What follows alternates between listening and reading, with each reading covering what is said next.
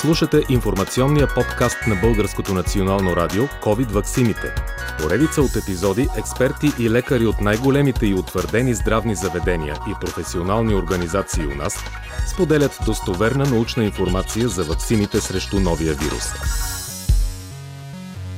Това е четвърти епизод от подкаста COVID ваксините на Българското национално радио. Аз съм Гергана Хрищева. Мои гости са лекари и фармацевти от големите болници в столицата. С тях ще говорим по темата за имунизациите срещу коронавируса и как да отделим научната информация от конспиративните теории. Тук са доцент Гергана Петрова от Александрска болница, специалист по детски болести, пневмология и физиатрия, магистър фармацевт Велина Григорова, заместник-председател на управителния съвет на Българския фармацевтичен съюз, доктор Петър Проф, началник на отделението по инфекциозни болести в болница Света Анна, и доктор Димчо Генджелиев, анестезиолог от болница Пирогов, лекар на първа линия. Какви са вашите наблюдения за заболеваемостта от COVID-19 и има ли връзка с имунизирането на населението? Доктор Генджелиев. Излязнаха доста проучвания, които показаха конкретно такава връзка. Разбира се, с увеличаването на темповете на вакцинация спадна заболеваемостта, но по-внушително спадна хоспитализацията и най-вече смъртността.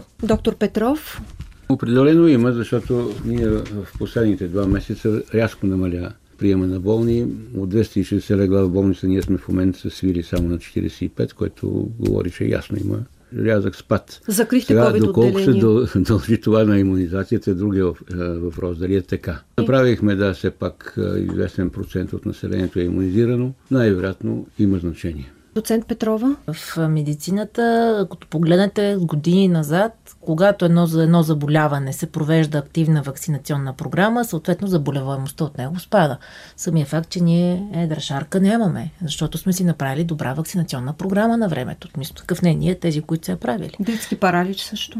Да, почти няма докладвани случаи вече. Много намаляха и за дифтерия, и за тетанус. Аз не съм имала такива случаи скоро. Коклюш, за съжаление, има. Морбили. Коклюш и морбили има, да. Последният тетанус беше във Видин, мой юнак. Кончето го беше настъпило по крака и баща му превързал с един парцал и заболя след това. Юрий се казваше, запомнял съм го, но това е последният тетанус. Госпожо Григорова? Аз като фармацевт мога само да кажа, че по-голяма част от болниците закриха COVID-отделенията, което реално означава, че имаме сериозен спад на заболеваемостта. Вече доколко това се дължи на вакцинацията, друг въпрос. Достатъчно да се натрупа все пак някакъв колективен имунитет, след като имаме 17% или 20%, колко станаха вече. Година и половина пандемия, половин година вакцинация, може да се направи сметка. И все пак първите месеци вакцинацията не беше много активна, тъй като нямаше достатъчно количество ваксини, така че реално, може би от февруари е по-сериозната вакцинация. Как бихте препоръчали да се развие от тук насетне процеса по вакциниране? Какви стъпки, какви действия да се предприемат?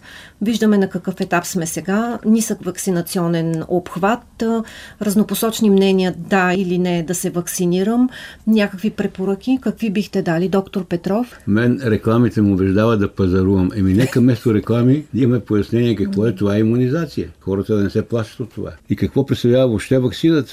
Хората не знаят. Всеки смята, че това е нещо ужасно, това е нещо, което ще ме модифицира генно или не знам как още. Няма такова нещо. Доктор Генджелиев. За мен е трудно да приема просто, че хора, които пушат и доказано рисковете от тютюнопушенето са в пъти по-високи от рисковете при ваксините. Хора, които ядат съмнителни хранителни продукти от магазините, да ги е страх да се вакцинират. Те си причиняват толкова по-страшни неща на организмите, че не е редно да се страхуват от ваксините. Ама те пушачите споделиха пък, че не се разболяват от коронавирус. Това не е доказано. Има нещо такова. Плача, ако много пушиш, може да развиеш хоп, а хоп е рисков фактор да умреш от коронавирус. Така че има 2 страни медала. Аз мисля, че отговора на вашия въпрос се крие в това, че трябва да има еднопосочно поведение, абсолютно всичките медии да имат еднакви послания, да се говори едно и също, а не да каже не слънцето е ляво, не сега слънцето е дясно. Трябва да имаме единен подход, да се обясни, да има такава активна кампания и защо не да се работи с популационни психолози, които да кажат хора, ако кажем кажем еди какво си, ще бъде по-добре. Мисля, че има достатъчно много такива, които работят и с политическите кампании, когато правят избори, с големите фирми да си налагат техните си нови продукти. Просто има начин. Трябва да бъдем обаче единни. В една посока трябва да гледаме. Не да казваме, не трябва само тази вакцина, защото другата е лошо. Всичкото лошо с вакцините тръгва на времето, когато една фирма Хикс плати на доктор Y да докаже, че вакцината на другата фирма е по-лоша. И оттам вече имаме конспирации. От страна на държавата какво да се направи, как да се подходи? За прости неща да се правят сложни неща не е редно. Имунизацията е много, много елементарно нещо. Нека да се правят реклами за кола, колкото правят, толкова и за имунизацията и ще видите, че има ефект. Не може да гледаме само къде се продава какво, а пък да няма нищо за имунизацията. Искаме да имаме хора, които да се запознат с имунизациите. Няма как да стане това нещо. Трябва повече да се работи в тази област. Информация и яснота. Аз мисля, че би могло да се направи и анализ на кои места в България почти липсват вакцинации и да се пратят хора там на място, като мобилни станции, здравни медиатори да се разяснява на хората, да има жив контакт с тях, защото аз съм сигурна, че хората имат въпроси. Ако на тези въпроси им се отговори адекватно, те биха били склонни да се вакцинират. Но за мен вече сме стигнали етапа, в който държавата трябва да прати хора на място. Има регионални различия по отношение на вакцинирането. Това беше един от въпросите ми към служебния министър на здравеопазването Стойчо Кацаров, който обясни, че на първо място София по вакцинирани, следват големите градове Пловдив, Варна, Русе и много нисък регионален обхват в малките населени места. Уведомени са кметовете, кметските наместници, резиитата. Това исках да кажа. Ако не убедим кмета на селото, той ще убеди много лесно съселените си. Първоначално са приели изключително радушно всичко това. По малките населени места има хора, които казват, то при нас няма ваксини. Или няма болни, защото те са много затворени. Това е другия момент. Мобилни екипи, активна медийна кампания, личния пример. В Великобритания точно това направиха. С личния пример с кралското семейство. Как си се вакцинираха хората и тук се вакцинираха държавните мъже. Въпросът е, че дали правилните хора дават личен пример. Сега трябва да се намери този човек, който ще обедини повече хора. Да, имаше идеи това да са обществено значими личности или пък популярни. Да, но не са го направили. Личен пример, достъп до населените места, по-близък контакт с хората. Реклама. Медийна реклама. Аз не случайно казвам за кмета. Хората има доверие в него. И той като каже, да, това трябва да се направи, ще се отпуснат малко, ако са убедени в обратното. По малките населени места, особено по селата, често пъти са възрастни хора, които са трудно подвижни и за тях би било проблем да отидат до големия град, където има възможност за вакциниране. Така че с помощта на кметовете и министерството обаче трябва да работят много тясно помежду си и съответно резаитата по места. Последен въпрос от този епизод, доктор Петров, как хората да разграничават научната информация, достоверната от конспиративните теории? Какво бихте ги посъветвали? Зависи от интелекта на този, който чете. Няма как да му кажем това се струва, това не струва, той няма да ни повярва. Пак ще повторя, много е ниска общо медицинската ни култура в България. Крайно време е да започнем да мислим другояче. В училищата трябва да започне от първо отделение, защото това са въпрос на генерации, не е въпрос на няколко години. Тогава вече можем да разчитаме на разумни хора. Сега не, че не е толкова разумен, той просто не е информиран, оплашен, не дезинформиран и получаваме каква ли не е информация от интернет, чете се, да не казваме, че има хипохондрично такова отношение понякога към информацията и оттам идва всичко. Учителите не искат да се вакцинират. Какъв учител е тогава? Лош. Да имаме добри учители. Много учители не желаят. Между другото, много хора с висше образование също не искат да се вакцинират. Ако някой е решил да се имунизира битово, т.е. да срещне вируса и да развие най-добрия възможен имунитет, понеже той се получава след преболедуване, а не след имунизиране с някоя вакцина, това е негово право, но трябва да не заразява останалите около себе си. Той има право да живее както иска, но в крайна сметка и крайния изход е решение. Но за него, не за всички. Няколко пъти казахте, преболедувалите да се вакцинират ли?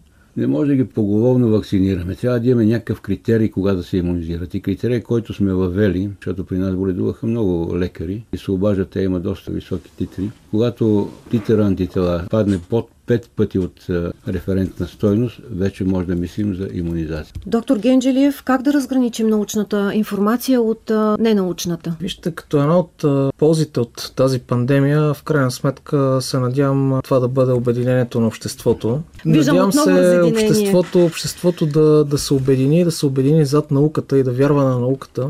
Тръгнали сме да излитаме в космоса, да докоснаме космоса, но реално ние имаме проблеми на Земята, които още не сме решили.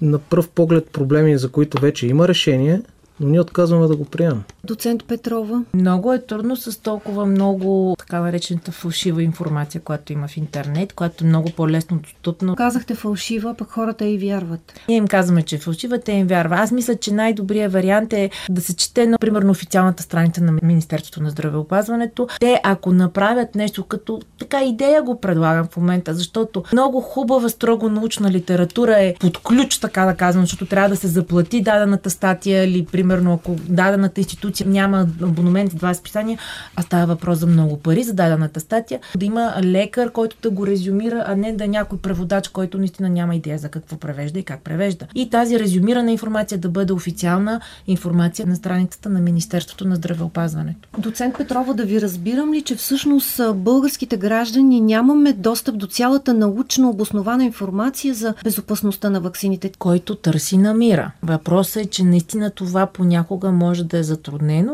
дали от езикова бариера, дали от финансова бариера, но това е едно такова предложение. Ако Министерството реши, има такъв ресурс, може да отдели такъв човек, който да следи най-новото и да апдейтва тази страница с най-новата информация, научно доказана. Доктор Генджелиев, казахте за това, че има все пак достъпни статии. Има в началото на тази пандемия, говоря за миналата година, февруари, март, април месец, голяма част от точно тези платени платформи, които са световно признати с сериозен импакт фактор. Те направиха страниците си за COVID-19 безплатни и информацията специално за COVID-19 статиите бяха достъпни и продължават да бъдат достъпни с най-новите, най-обширните проучвания, доказани в големи центрове. Въпреки всичко, както каза колежката, някой трябва да се наеме, да ги хване, да ги преведе и да ги направи достъпни за хората, защото там терминологията е доста сериозна. Госпожо Григорова, имайки предвид, че всички без значение образовани или необразовани имат така сериозен интерес към Фейсбук,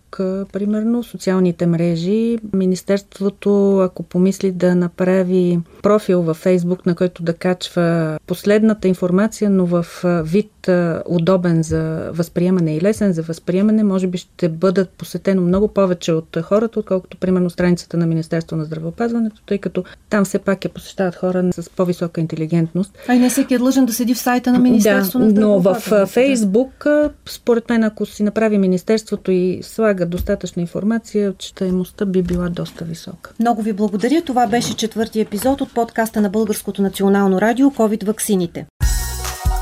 Слушахте епизод от подкаста на Българското национално радио COVID ваксините.